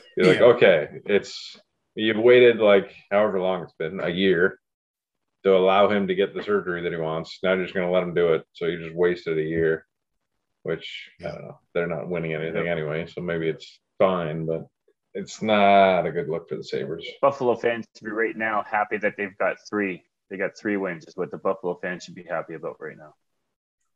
And if, imagine if you say, okay, fine, get your surgery that you want. He goes and does it, and then he never plays again because the surgery is whatever. Maybe Buffalo was right this whole time. Who knows? Anyway. I don't know about that. Come on, it's Buffalo. Yeah, and, they're probably wrong. It's a good chance that they're wrong. Stranger things have happened. So, speaking of teams that are just doing things wrong, let's talk about the Leafs. So they are 2-3-1 now on the season with 5 points, which is tied for fourth in the Atlantic Division. This week, the Leafs went winless. They had a 2-1 overtime loss to the New York Rangers on Monday night. They played well in this game. They looked like the better team, but they got goalied. They couldn't beat Shesterkin, who put up 40 saves and a 976 save percentage. That goalie stood on his head, man. Yeah. Matthews was all over the net, looked like he was primed to get on the board for the first time this season, but just wouldn't go in for him. And then they had a pretty long break mid-season. They had 4 days off, 3 days off, I guess, 3 days off. They played again on Friday night, which was a 5-3 loss to the Sharks. So this being a back-to-back, Keefe decided to start Hutch on the first game of the back-to-back so that Campbell would be able to go in the second half, which turns out to be a bad choice. Okay, here, Hutchinson. I don't mind Hutchinson. He is the third goalie for a reason. He wouldn't be playing regular games if Mrazek wasn't hurt, but he is. So in comes Hutch, and he did not look like an NHL goalie in this game, unfortunately. But there was some games last year where he put up a few shutouts, I think, last year. He had some decent games. With Toronto. Yes, with Toronto. You should challenge him. I will challenge. He played better when he wasn't played with Toronto with Carolina. When he went to Carolina, he played a hell of a lot better than he did with Toronto. Are you? I think you're thinking of someone else. Mm-mm. Was Hutch with Carolina? Challenge him again. Double challenge. Come on. I don't know about that one. I'm going to challenge you on the shutouts thing, though. You saying the Hutch didn't have any shutouts with Toronto? I'm not saying he didn't have any shutouts with Toronto. I said he played better not being in Toronto. He played better when the Carolina Hurricanes had him. He played a hell of a lot better for them than he played for Toronto. I'm going to challenge you just for fun. I don't remember him being in Carolina. So this is a double challenge? Nah, just the one. Just the one, because the first one, I don't even know what we're challenging anymore. So you're challenging that he did not play in Carolina? Yeah. You're challenging that? Well. At least not recently. Like, why don't you think he played in Carolina? I don't think he played there recently. It was last year. No, not in the last 3 years. He hasn't played in Carolina. The last time he left Toronto, he was in Carolina. Okay, that's the challenge. Okay. The last team he played for was not Carolina. I've already got the answer for you, boys. I was quick on the fucking draw. What's the answer? In 2021-2022, which is this year, Hutch plays for Toronto. In 2020-2021, he played for Toronto. In 2019-2020, he played for Colorado. All right. 2 years previous to that, he played for the Leafs. Before that, Florida, Winnipeg. No Carolina. All right. I think you're thinking of... Hey, we got challenges this week, boys. You're welcome. I had the right letter. Yeah. I forget the guy's name that I think you're thinking of. Fuck. He was an older guy. Don Cherry loved him. Damn it. I forget his name. David Ayers. Not David Ayers. Anyway, that's going to bug me. I'm going to think of it right after we get offline. But I think I know who you're thinking of, and it's not Hutch. Anyway, back to the Leafs update. So the loss to the Sharks were Hutch, who did not play for Carolina, did not look like an NHL caliber goalie. Hopefully he'll bounce back from that if he starts any more games this year, but he didn't look good. And Matthews and Marner were ghosts in that game. They didn't show up at all. And that led to a 5-3 loss. So that's unfortunate. And then back-to-back from Friday night playing on Saturday night, the Leafs played against the Penguins. Now, the Penguins were missing Sidney Crosby, Evgeny Malkin, Letang, Carter, Rust, all out for this game. The Leafs are basically playing the fucking Wilkes-Barre Scranton Penguins, which is their minor affiliate. Yeah, the AHL. They got destroyed. They lost 7-1. They got completely outworked. Campbell had one bad goal on a wraparound, which I think was, I want to say the fourth goal, whatever goal it was. There was one bad goal. The rest of them were a bunch of deflections and some bad luck, whatever. But they were getting completely outplayed the entire game and completely outworked by a team that had no business putting up 7 goals.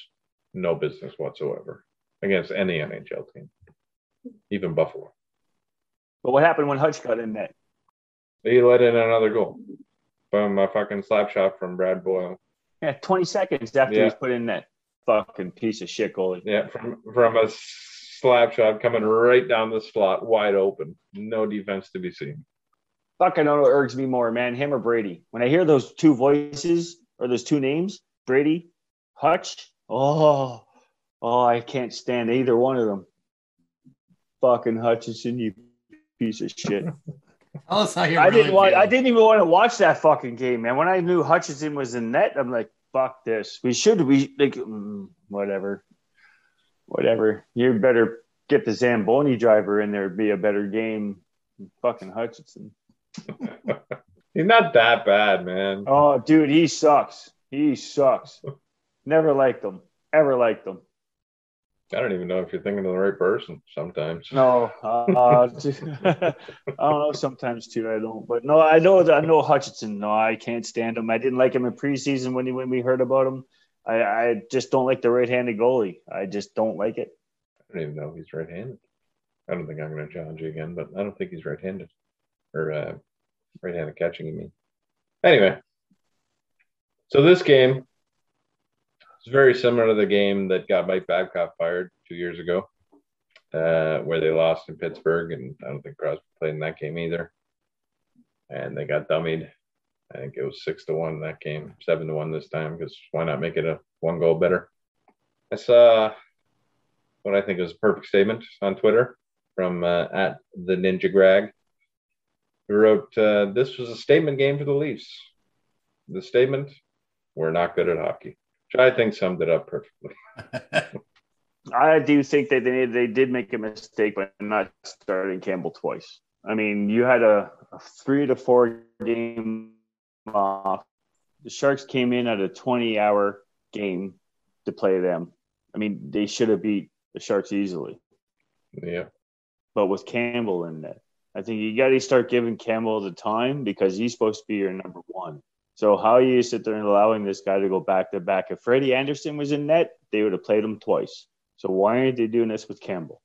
No, I don't think they would have. They hardly ever went back-to-back with Freddie. They would always go back up the second game. Always. I just think, you got to give the number one the number one. Yeah. And if Mrazek wasn't hurt, he would have been there for one of those games. And maybe we're in a different, completely different conversation here. I mean, we definitely don't have a challenge if Mrazek was playing. So, yeah. Well, I don't like the Hutchison. You can shoot Hutch on glove side all day long. I swear to God, out of 10 shots, 7 of them will go in. Because the right-handed goalie is a piece of shit. That's the same thing, only inverted, right? Anyway. Mm-hmm. But he is right-handed. Maybe. I can remember right now. Too many beers. Go ahead. Come on. It's just going to be a zero for us. I mean, no. I'm going to take the victory and walk away. You're going to be a little bitch, are you? Yeah, I'm going to take the victory and walk away. Right. I don't know the answer. Gosh. Wait, sorry, what were you guys? What are you talking about? I was off at La La Land there. Are you going to take the challenge and Hutch is a right-handed goalie? 100%. He catches with his right hand. Yeah. Well, speaking of catching, we're going to get into this crappy football league. Now, Toronto is playing Montreal. Montreal goes on to take this game on Friday the 22nd, 37-16. Ottawa was playing Hamilton. Hamilton goes on to take that game as well on Saturday, the 23rd at 32-3. So, I mean, fuck's sakes, field goal only. You suck. Hey, shut up. The Bears only put up 3 points today, too, you fucking asshole. At least the kicker did something. Yeah. Now we got the BC was playing Winnipeg. Winnipeg goes on to take this game easily on Saturday, 45-0. I mean, wow. I'm just – this Winnipeg team is just unbelievable. Like the last time we talked about that, it was in the last podcast that they looked like they clinched. But this time they've got their division already clinched. Division's clinched already for these guys. It's gross. Now Saskatchewan was playing Calgary. Saskatchewan goes on to win that game, which is also on Saturday, 20-17. So we're going to go into our standings in the East with the Montreal win over Toronto, puts them up top, even though they have a tying record at 6-4. And then we go to Hamilton has a 5-5 record. Ottawa has a 2-9 record. And so in the East, Winnipeg's 10-1, Saskatchewan 6-4, Calgary's 5-6. DC's 4-6 and the Elks 4-7. No, I mean, again, Kev, I don't know if they've clinched the division, man. Yep. Alrighty. There's four games left. Yeah, they have a Y on it. Before they had an X display, this time they had a Y. They've already clinched their division. I'm not seeing that. Well, all right, I'll challenge it. So the Rough Riders have 6 wins, and there's 4 games left, which means that they could win a total of 10. And the Winnipeg Blue Bombers have 10. So if they were to lose the rest of their games, then they're tied.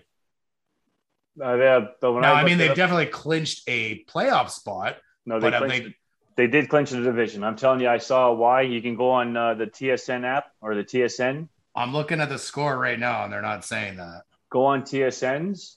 Well, this is on Pete because he's gonna. If you go onto the TSN website in regards to the CFL and you go to your standings, you'll see a Y beside the Winnipeg Blue Bombers, and a Y just says division.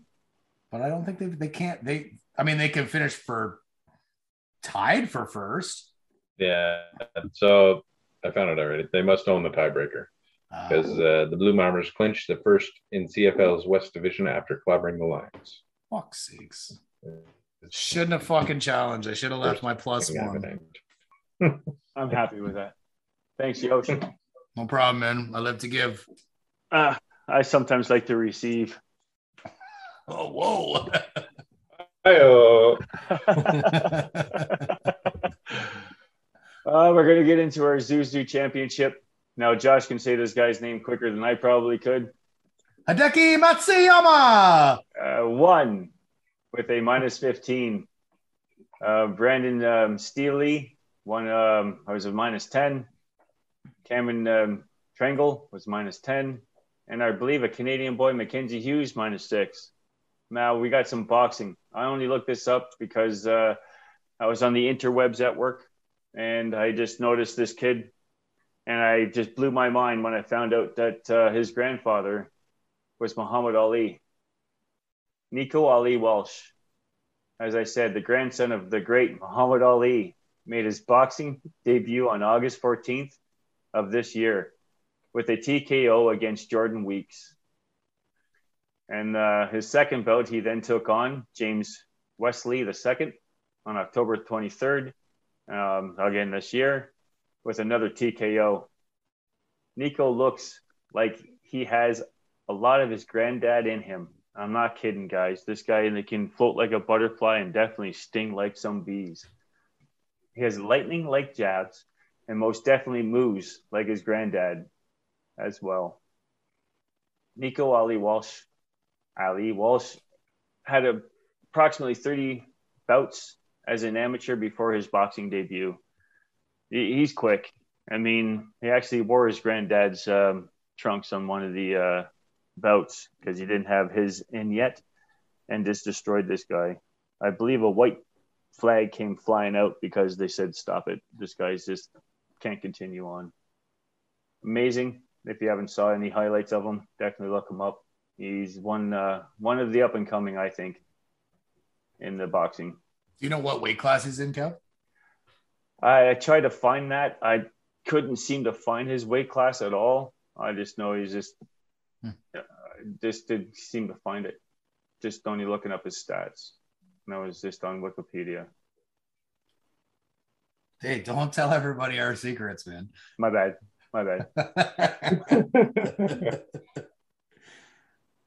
Now going into some other kind of fights, the MMA. Which is the UFC that we're talking about here. Marvin Vittori is 18-4-1, handed Paulo Costa 13-2, his second consecutive defeat, scoring a unanimous decision victory in a light heavyweight matchup at the UFC Fight Night inside the Apex. All three judges scored that bout 48-46 for Marvin. Now going on to some Canadian fighter here. Canadian strawweight, Quiet Storm. I'm going to throw in some little, their little names that they have for them, I guess. Marcos snapped a 4-fight losing streak Saturday with the unanimous decision over the Brazilian gangster, Souza, on the UFC Fight Night card. Good for you, you Canadians. For the Canadians' names and the others because they're somewhat harder to pronounce. So Kev, good job, Randa. Randa. So Kev, Ali is a middleweight fighter. Nice. Yeah, not that it matters. I was just curious. Yeah. So. Actually, Kev, before you move into the next segment here, or hopefully you're done with the MMA, I just wanted to talk about some soccer for a quick second, I may. Go right ahead, sir. Let me just find the information here because I'm a little bit lost on my cellular phone. Here it is. So the Canada's men's national team cracks the top 50 in FIFA rankings for the first time since 1996. They are now ranked number 48 as of October 21st. And Canada has risen 62 spots over the last 5 years. And they started 2021 at number 72. And again, they're at 48 now. So they are rising quickly. And this is good to see. So October 2016, they were ranked 110. October 2017, they were ranked 96. 2018, ranked 76. 2019, ranked 69th. 2020, they are ranked 72nd. And they're, like I said before, currently, they are ranked number 48 in the FIFA rankings, and that's huge. That is huge. So, anyway, I just wanted to throw that in there because I saw that and I thought that was definitely newsworthy. Well, I appreciate that, Josh. It is definitely newsworthy, and that is amazing for our Canadian club. Fuck yeah. So I guess we're going to start sliding into our boxes here, guys. I'm going to sit there and put Larry Wayne Jones Jr. in my box. Larry Wayne Jones Jr. Who the fuck is that? That's Chipper Jones. Yeah, I never heard of this person. That's Chipper! Chipper! Yeah, I'm going to put him in my box. He was a third baseman in the MLB, won a World Series in 95, an 8-time All-Star, won an NL MVP in 99. Now, on October the 11th, when Atlanta was playing Milwaukee, a foul ball went in the direction of Chipper Jones. Jones got up to catch. Catch it now, Peter, not grab. He was about to catch it. You know, it's better to catch it than to pick it up off the ground. Yeah, you know and say you caught it. Yeah, I agree. So Jones is under the ball like a ball player that he was, and it looks like he took his eye off the ball. Because he dropped it. No, he didn't look like he knew that he dropped it, but obviously he did. You could see the fans as well as some of the Atlanta's ball club chirping him. I mean, I would be fucking chirping him too if I was in the stands. I mean, dude, you caught these fucking balls for a living. Any one of us could have caught this ball. For that, Larry Wayne Jones Jr., you're in my box. Pedro, who do you got in your box today? Yeah, Kev, my box this week is Matthew Tkachuk. So in a game last week, he prevented a puck from going over the glass that was fired there above Calgary's bench by one of his teammates on the ice, which is obviously a penalty for delay of game for shooting the puck over the glass. And so he decided he would prevent that from happening by standing up on the bench and stopping it with the stick up in the air, preventing it from going over the glass. No penalty, right? You would think. Wrong. You can't do that. That's interference with the play. That's a penalty on Tkachuk instead of a penalty on whoever it might have been that shot the puck over the glass, or at least attempted going over the glass. Mm-hmm. So, good effort, Matt Tkachuk, but can't do that. You're in the box. Literally in the box. For 2 minutes. But good effort. Josh, who's in your box? Okay, I've got Sporting KC goalkeeper Tim Melia. So on about the 54th minute, a ball is sent into the box where Christian Roldan is effectively boxing out Tim Melia, who's still able to get a hand to the ball, and Graham Zusi clears out the ball. Melia then grabs Roldan by the shoulder and body slams him into the net. Roldan is shown a yellow card because he shoved Melia, and of course that's what the ref sees, but Melia is eventually shown a yellow card after the play was reviewed. So to Melia, this is the MLS, not the UFC, not the WWE. You cannot body slam someone into the net, and that's why you're in my box this week.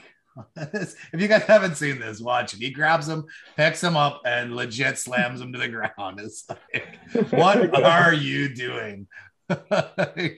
Give your fucking head a shake. I'm surprised he only got a yellow. That's what I can't believe. Like, I mean, it's not as malicious as, you know, taking somebody's ankles out or kicking them or whatever, but like, he still picks his ass up and tosses him right to the ground. Did he pick him up like the Rock? No. Just like stone, you know. No, so they were kind of like it's like from behind almost, right? So he picks him up and just kind of picks him up and throws him down, and it's just I just can't believe like this is soccer we're talking about. These are players that fall over because the grass monster got them, and they fucking scream and yell in pain, and then they get a little bit of ice spray, and then magically they're good to go. Yeah, I love that spray. Where do you get that spray? I don't know. I want to find that. I fucking definitely could use it. But for you to throw somebody on the ground is pretty intense in a soccer match, and I thought this was pretty funny when I saw it. So, Amelia, you're in my box because, man, this isn't the WWE, bro. All right, guys. We finally got some challenges in. We, last week we shit the bed by not having any. Pete, why don't you go through the scores for us? Yeah, so like you said, 3 challenges today. There's Carter's Cousins, which Josh picked up a point off of Kev. There's Hutch and Carolina, which I picked up a point off Kev. And then there's the Blue Bombers being division champs, where Kev got a point back off of Josh.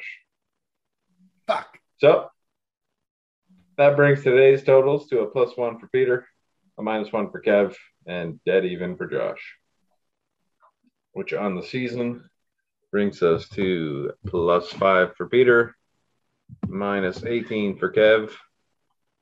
Jesse stays at +13. What a loser. And Josh stays at -9. Sorry, Yosh. Hey, it's all good, brother. It's all good. Sorry that you had to lose to Pete. Yeah, well, you know, I just needed to get one back. Yeah. Better me than Jesse, I always say. So it's been confirmed. I've asked my better half, and we are allowed to play poker on November 20th. So yeah. We are in for a game. I've already got confirmation from Graham. He is interested in playing for some PMP points. Hopefully you boys are as well. Damn right. And we all know DeLine loves to lose money at poker, and he might as well lose some PMP points too. So I'm sure he'll be in. And every buy-in should get an extra minus. We'll have to figure something out because we typically play cash games. So, but if you're buying back in because you lost out because you're stupid and going all in on stupid cards, then you're stupid enough to get more minuses. Is my mind. I mean, that's what I'm getting at. Yeah, we'll figure it out. We'll definitely have to go over some rules and some guidelines here for that. But that will likely be the last big event for PMP points for the season, other than the rest of our episodes, which we have, what do we got, about 8 or 9 episodes left till the end of our first season, which I'm happy to announce that we are coming close to the end of the season 1, and I'm excited to keep rolling on to season 2. I don't know about you guys, but I know we're still 2 months away, but I'm looking forward to it and looking to see what kind of changes we can make to the show to make it better. So if any of our listeners are out there, they want to throw in their 2 cents. Clint, one of our loyal listeners, Clint, he threw out the MVP segment to us. We loved it. We threw it in there, and we think it's been a hit. So hopefully we get some more suggestions like that, and we'll move on and try and make this show better. So if you got any suggestions, let us know, give us a shout, and we'll go from there. All right, guys, that's going to do it for the show. We got one last thing to do. You guys got to tell me how your drink was. Kev, start us up.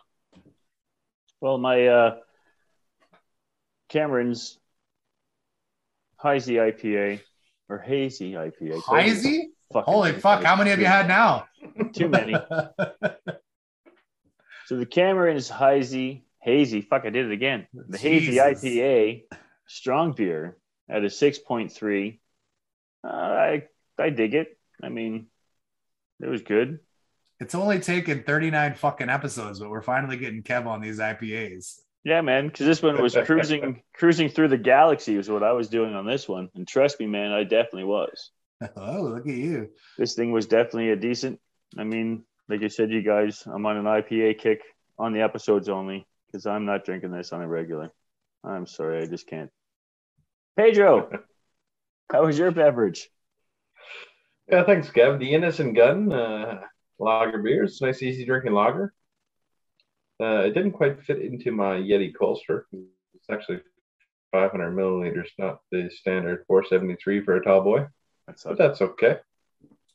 Still kept it cold enough. Just couldn't get the lid on. But yeah, it's pretty good. Nice, easy drinking lager. From Scotland. Josh, how was yours? Mine's not from Scotland.